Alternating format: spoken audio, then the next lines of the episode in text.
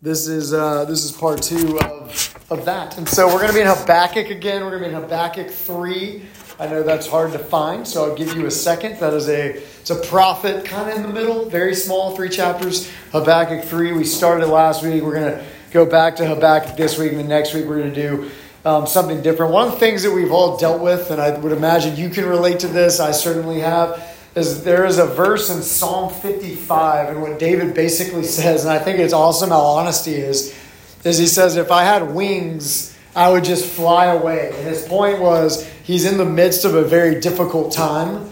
And he's like, I just want to get out of here. Like, if I could just fly away and escape, that would be the best. And I just wonder, have you ever felt that? Have you ever had a day or a scenario or a situation where you're like, man, if I could just leave, like, I just want to get out of here and I want to be away. I have at least a few of those days every year where I'm like, all I want to do is just get out of here. I want to go somewhere else. I want to escape. And the truth is that, as nice as that would be, it doesn't actually fix anything. It doesn't solve anything, doesn't resolve anything. This um, idea, and we all, I think, relate to it, is called escapism.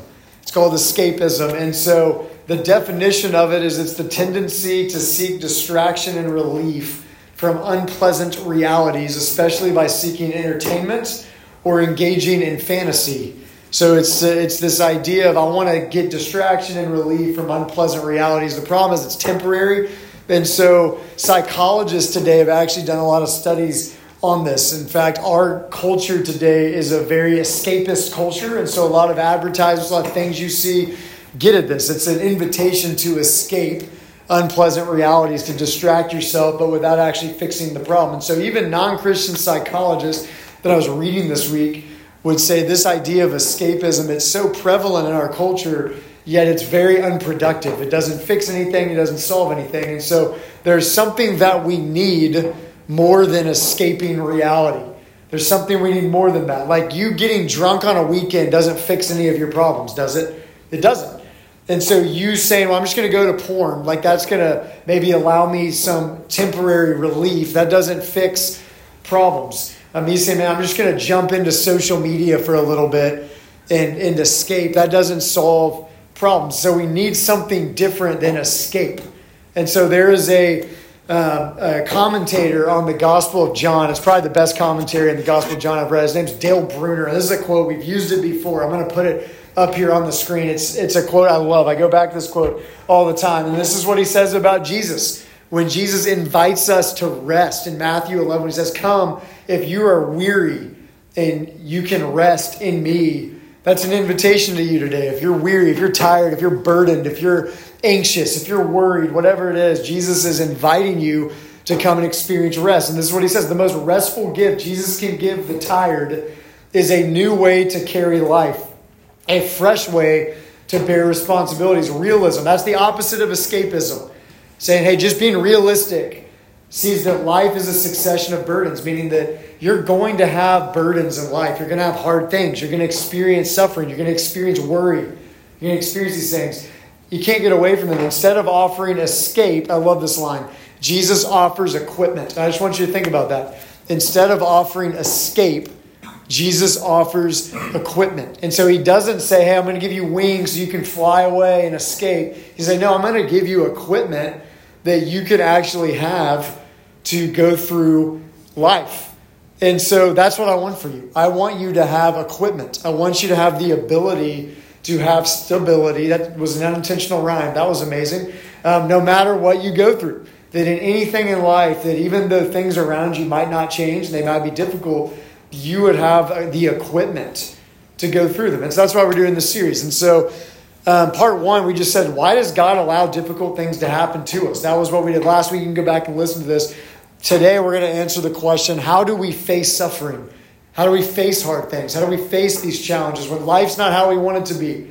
How do we face those things? Um, next week, we'll, we're going to start getting into some specific things, and we'll just take that as long as we want to. Could be six weeks, could be four, haven't really decided yet. And so, this is my main point today. I'm just going to give this to you now at the beginning. I feel like I'm kind of ruining my surprise, but this is going to be from Habakkuk 3 1 to 16. This is the main point Um, you can go back to the main one. How do we face suffering? This is like my main, my thesis, if you will, is a firm foundation of peace. This is the equipment. How do you get the equipment? The firm foundation of peace. Whatever's going on around you comes by remembering and rejoicing in who God is. That's his person.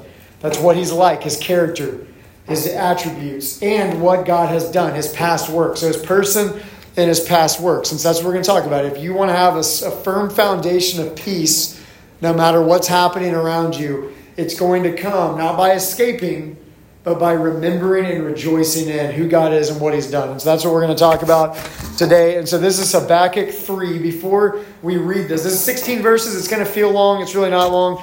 And there's going to be times where I have no idea what he's talking about, but that's why I'm here. That's why they pay me.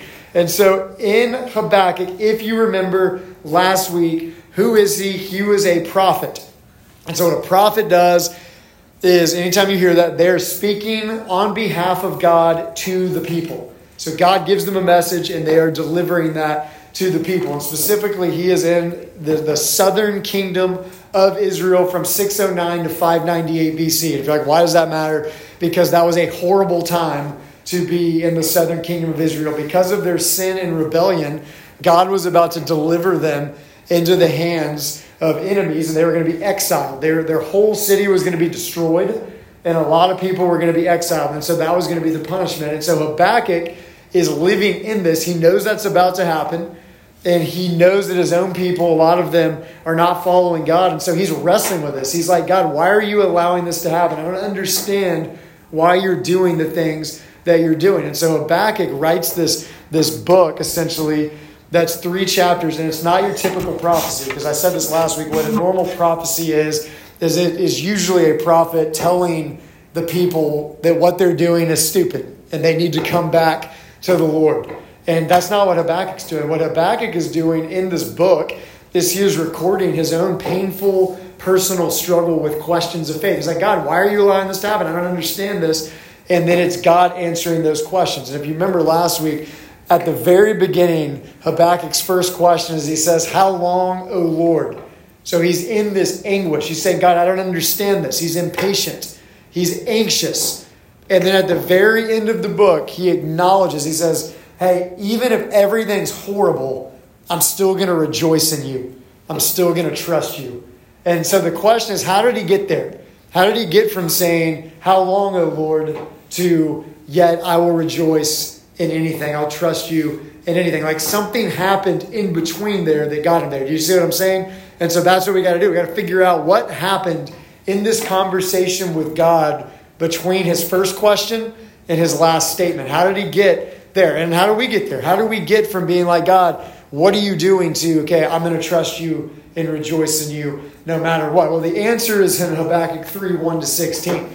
This is a summary of what has happened in this conversation. And so what he does is he says this prayer that's going to be based on some of the things that God has shown him. And so again, bear with me here. I'm going to show you. You're going to hear this and be like, I don't know how this is relevant to life in high school today. And again, that's why they pay me the big bucks. I'm going to show you why this is relevant. At least I'm going to try to. Um, and so this is a prayer of Habakkuk the prophet according to Shigionoth. I had a hard time saying that. If you're like, what the heck does that mean? It's a musical term. So what's he doing? He's singing this. This is a song. So, in the midst of very difficult things happening, Habakkuk is singing. And the reason why is because he's worshiping God. He is worshiping the Lord, even in the midst of some of these things that are confusing him, even in the midst of his fears and anxieties and worries and struggles. And his circumstances not changing, he's worshiping. And so, in this prayer, God's going to give him a vision. And so, I'm just going to read some parts of it and just talk about it, and then I'm going to kind of make my two points, and we'll be done. So, he says, Oh Lord, I've heard the reports of you. So I've heard what people have said about you and, and your work, O Lord, do I fear. In the midst of the years, revive it. In the midst of the years, make it known. In wrath, remember mercy. God came from Teman and the Holy One from Mount Paran. His splendor covered the heavens, and the earth was full of his praise. Just listen to this description of God. His brightness was like the light. Rays flashed from his hand and there he veiled his power. Before him went pestilence, and plague followed at his heels. He's describing the Exodus when God rescued Moses and his people from slavery. He stood and measured the earth. He looked and shook the nations. This is a God who he's in control of all the earth, all of creation, and he's so powerful he can shake any nation no matter how powerful they are. Then the eternal mountains were scattered, the everlasting hills sank low. His were the everlasting ways. He's eternal. He's not bound by time like we are. I saw the tents of Cushan in affliction, the curtains of the land of Midian did tremble. Was your wrath against the rivers, O Lord? Was your anger against the rivers, or your indignation against the sea when you rode on your horses, on your chariots of salvation? You stripped the sheath from your bow, calling for many arrows. Selah is just a term to mean pause and reflect on that. You split the earth with rivers. The mountains saw you and writhed. The raging waters swept on. The deep gave forth its voice. It lifted its hands on high. The sun and moon stood still in their place. At the light of your arrows as they sped, at the flash of your glittering spear, you marched through the earth in fury. You threshed the nations in anger. Done, I promise. You went out for the salvation of your people, for the salvation of your anointed. You crushed the head of the house of the wicked, laying him bare from thigh to neck. Selah. You pierced with his own arrows the heads of his warriors, who came like a whirlwind to scatter me, rejoicing as if to devour the poor in secret. You trampled the sea with your horses, the surging of mighty waters. Now he switches to himself. I hear and my body trembles. My lips quiver at the sound. Rottenness enters into my bones. My legs tremble beneath me. Yet I will quietly wait for the day of trouble to come among people who have made it. So what the heck is happening? Well, this is what he's saying. He's remembering God's past works at the time of Moses with the Exodus, how God rescued his people, and he's praying that God would be active and present and powerful with his people like he was then. And so he knows that God is holy. He knows that God judges sin. He says that in there. But he also knows that God is merciful, that that's who he is. He's so holy and so powerful, yet he's also so merciful. And so in these verses, he gets this vision of who God is, and he's using these images that were used at the time of the Exodus when God rescued his people from slavery so they could be in a relationship with himself. And he's just declaring this. He's like, look at who God is. He's holy, he's powerful, he's in control of the entire world. He says that nothing can defeat him or stop him from accomplishing his purposes. And he talks about some rivers. One of the rivers he's referring to is the Nile River, which would have been in Egypt. Now, I've been to Uganda where the Nile River runs through it, and I had to fly on a missionary jet, which was terrifying, over the Nile River. Okay, and this jet was shaking while we were going over. I've ne- I don't know if I've ever been more scared in my life. I, I felt so out of control flying over the Nile River. I was like, I'm done. Like, I have nothing I can do here if this thing shakes. Like, I'm gone. And he's saying God's in control of that river. Like there's nothing in that river that God can't handle. That's what he's saying. And so this God who's in control of nature, like there's nothing in nature that he can't control, he's also in control over the forces of history.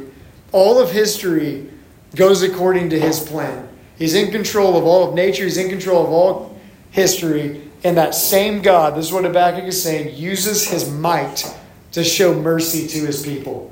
He is both powerful and personal. And that's what Habakkuk's celebrating. And so, what's happening in all of this, we had to summarize it. Habakkuk is singing a song about the past faithfulness of God. That's what he's doing. Over and over again. It's just these reminders from the Old Testament of who God is and what he's done in the past for his people. And so in verse 16, when you see it here, he's looking at what's about to happen. He's like, Our, our city is about to be taken over he is in impending despair, and even in that, he is remembering the faithfulness of God.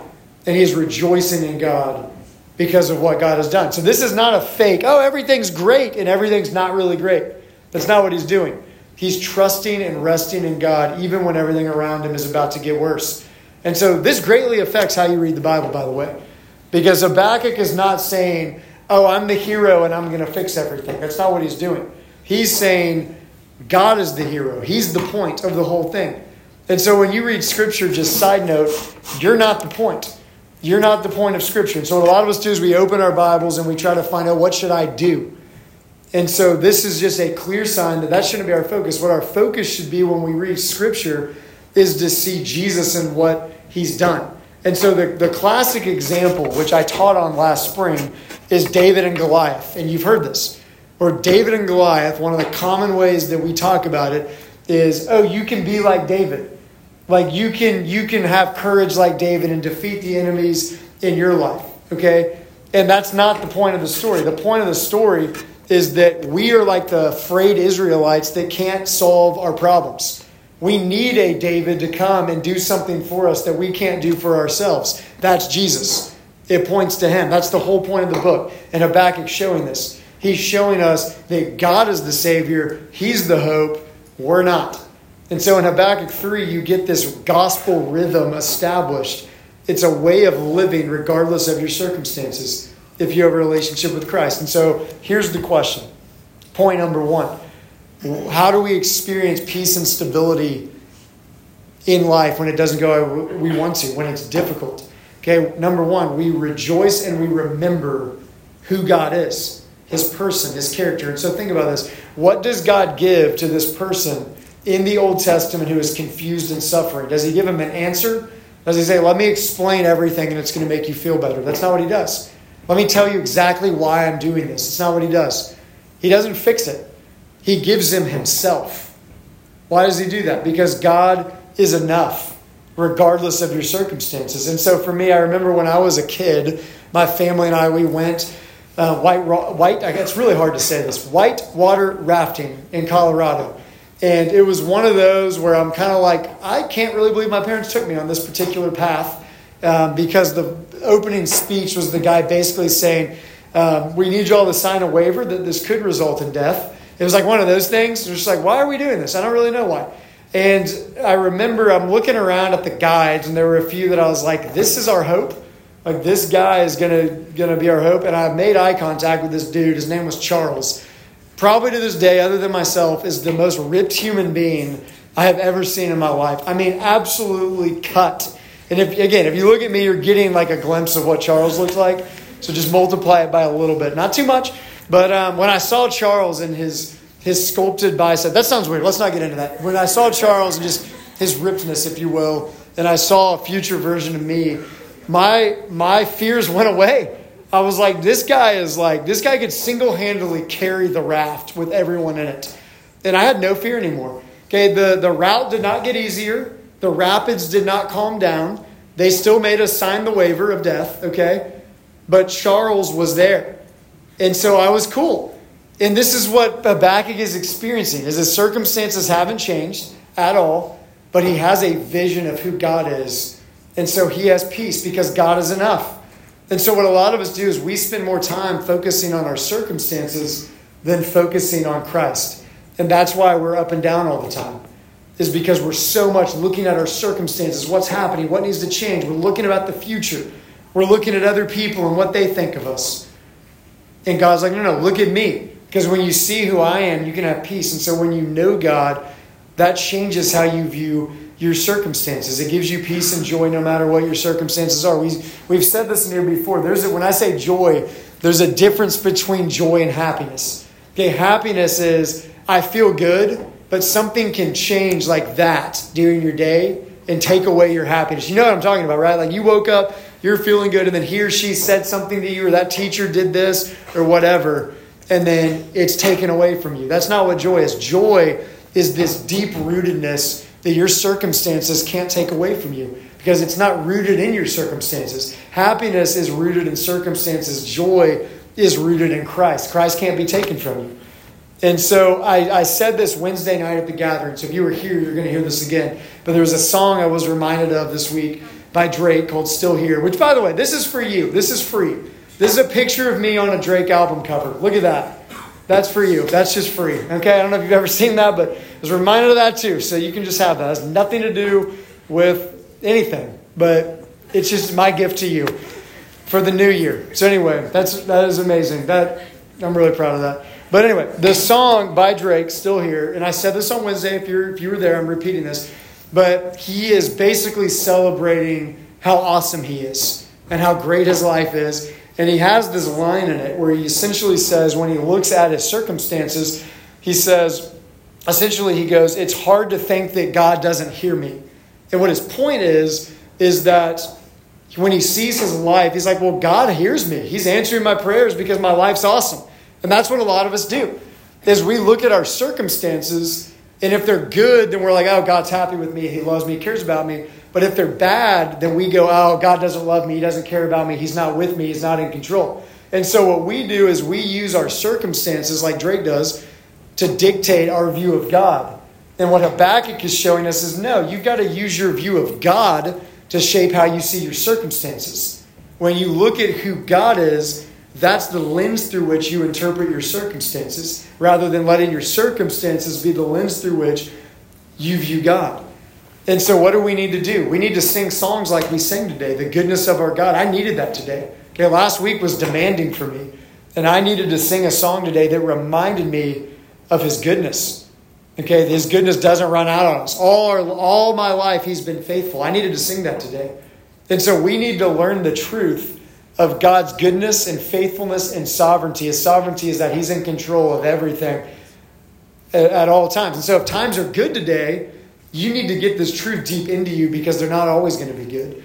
And you need to have this deep into you when the times are bad. And if times are hard today for you, you need God's people. You need guys like Isaac that'll sing it. You need people like me that'll teach it to continually remind you every week of God's character. And so this is a quote. I'm going to give you some quotes, then we'll get to the last point.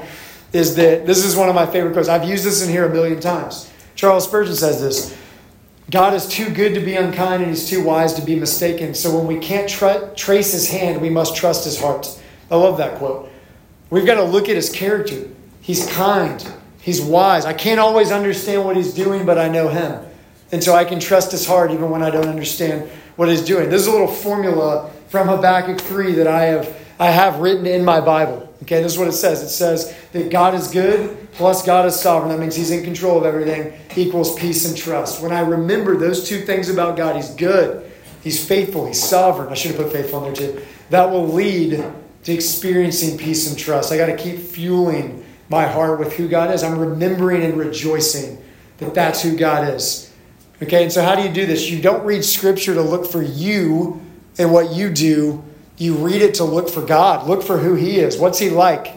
What, look at Him. Like, seriously, just read a chapter of scripture and only look at it for what it teaches you about who God is. If you don't know where to start, read Psalm 145. Okay, it's one of my go tos. 145, Psalm 145. And just make, write things down that it tells you about who God is, what He's like, what His character is.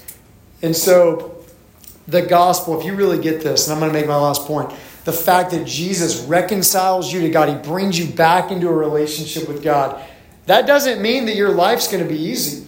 It doesn't mean that everything's going to go how you want it to. It means you're in a relationship with Him, and He's going to be enough whatever you go through. That's what it means. And we need to be real with that. Because a lot of churches are going to not tell you that. They're going to say, no, come to Jesus, everything's going to be great in your life. Okay, tell that to Paul, right? Tell that to some of these. Tell that to Habakkuk. That's not how it works. You get God, and He's enough. He's enough, whatever you go through. And so C.S. Lewis says this, and I'm going to make my last point about um, what God has done. This is until we have faces. This quote's pretty epic. He says, I know now, Lord, why you utter no answer. Sometimes God doesn't answer your questions. God, why do you let this happen? He doesn't always tell you. Okay, but this is what it says You yourself are the answer. Before your face, questions die away.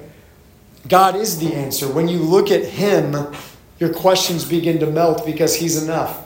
And so we remember and rejoice in who He is. We also remember and rejoice in what God has done, His past works. That's what Habakkuk does. And so that's my second last point, is that Habakkuk also calls to mind all the awesome things that God has done for His people. Why do we do that? Why every single Sunday do we remind ourselves of the gospel, the good news of what Jesus has done for us. Because when we remember God's faithfulness in the past, what He's done in the past, that gives us confidence that He's at work today and that He's to be trusted tomorrow. Okay, so biblical hope, it's not wishful thinking. It's not, oh, I hope it works out, or it's faking it. It's not what it is. It's a confident expectation of future blessing based on facts and promises of what God's done in the past. And so, because God is good, because He's the one who saved us in Jesus, we can trust us. Then I want you to hear this. Your trials, the hard things you go through, it's not God punishing you. Because if you're in Christ, you're not under wrath anymore.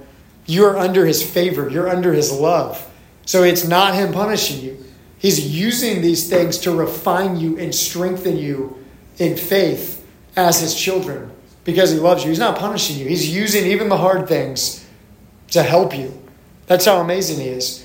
And so, remembering and rejoicing in what he's done in the gospel fuels our trust for him today. And so, I've used this illustration before, but trust is fueled by evidence. Trust is fueled by evidence. So, just think about the people in your life that like make a promise to you. They're like, I'm going to do this. And then they don't do it. And then they have this track record where they're like, I'm going to do this. And they don't. Or it's that person you're dating, they cheated on you. Or they, like a teacher said they were going to do this and they did the opposite, right? Like you look at their past, their, their actions, and you go, no, no, no, their, their actions don't support their words, so I don't trust them, right? That's what we do. We do this all the time. We trust or don't trust people based on not their words, but their actions. And what Habakkuk's doing is he's remembering God's actions, and that's fueling trust. He's looking at the past and he's saying the evidence is that God's faithful.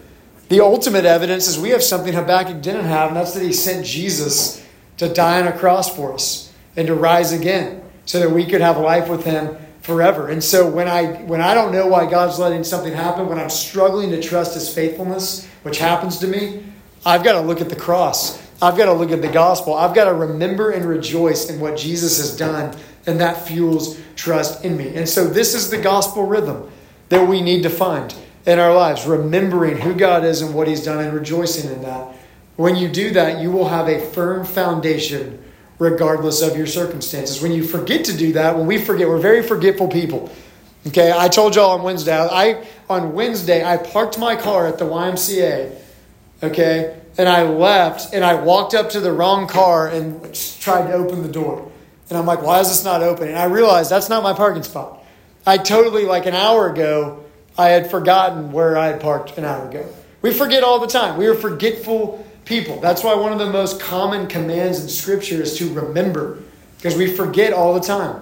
And so when we forget is when we run into anxiety and worry and fear and panicking. When we remember, who God is and what He's done, and we rejoice in that, that gives us stability. And so I want to give you three things that you can remember and rejoice in. I'm going to tell you one story and then we're done. And these are these are them. And so if you want scripture to go with this, I can give it to you after. But this week, I want to encourage you and challenge you. Remember and rejoice in these three things. These three things show you who God is and what He's done. One is that God saved you if you're a believer. You did not save yourself, He saved you. He didn't look at you and go, Oh, you behave better than people in your grade. You don't cuss as much as that other person at the lunch table or whatever. I'm going to save that person. It's not what he does. He saw everything about you and he saved you. And you couldn't have even trusted in him if he did not draw you in and open your heart to see who he is. He saved you. You didn't save yourself. And that gives you hope that your salvation did not start in you at all. It has nothing to do with you. He did everything. And he's going to finish everything, which is the last one. But you can go to that and see that when life's hard, no, no, no, God saved me.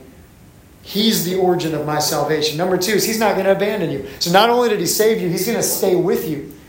In no circumstance in your life will God abandon you. The hardest things, the thing you're worried about in the future, if you're like, man, I'm so worried about college next year, He's already there. He knows where you're going to be, and He's going to be with you. Anywhere you are, God will not abandon you in any circumstances. Boone said it so well earlier. In any sin that you have the rest of the school year, your friends might abandon you. Okay, other people might. God will never abandon you. And then number three is He's going to finish what He started. And so if He saved you, He's going to take you all the way to the finish line. And so sometimes life feels very up and down, but when God zooms out, when He sees it, He sees this journey He's taking you all the way to the finish line. So He saved you. He's not going to abandon you in any circumstance, and He's going to finish what He started. And so I'll end with this one story. Jonathan Edwards was a pastor in America. He's probably one of the most, he's probably the most famous American pastor that ever lived. It's like the 1700s. And he's, again, like I said, one of the best pastors to ever live. He got fired from his church. They didn't like him. Very, they were not the best, but they fired him. And so that was very stressful for him, especially in that context, that economic environment. And so he didn't have a, a, way to provide for his family. He had been rejected by these people that he had served. So if you put yourself in his shoes, that's really stressful, and it would be great cause for panic, anxiety, and bitterness. But this one guy that knew him really well that was in the church wrote this journal. And in the journal, he describes Jonathan Edwards during this season. And he was just shocked. He's like, this is the craziest thing, but this guy doesn't even show the slightest level of concern. He has this peace, this gentleness, this joy, and this love, even in the midst of this crazy thing happening. And so the question is, how is that possible? How's that possible for you? How's that possible for me? It's possible because he know he knew who he belongs to. That's what he knew. He knew that he belongs to God. God saved him. God's not going to abandon him. And God's going to finish what he started. And so that enabled him to have this stability in everything that was going on around. That's how you face suffering. That's how you face uncertainty. That's how you face challenges. And so if you remember and rejoice, you'll be unshakable in the dark days. And so I want to encourage you uh, to do that. Next week, we're going to get specific with some things that we go through, but these are going to be the foundation for us going forward. So I'm going to pray, and then I'll send you out of here. God, we love you. We do thank you for this day. We thank you that you are good. And God, we just confess that we are forgetful people. We confess that oftentimes we want to escape. Um, Lord, we thank you that Habakkuk is this example of what it looks like to remember and rejoice in who you are, your sovereignty, your goodness, your faithfulness, your love, your wisdom, and in what you've done, most notably sending Jesus to save us. So, Lord, this week when we're tempted to forget, when we're tempted to panic, help us go to you. Help us remember and rejoice in who you are and what you've done. We pray that in Jesus' name. Amen. If you want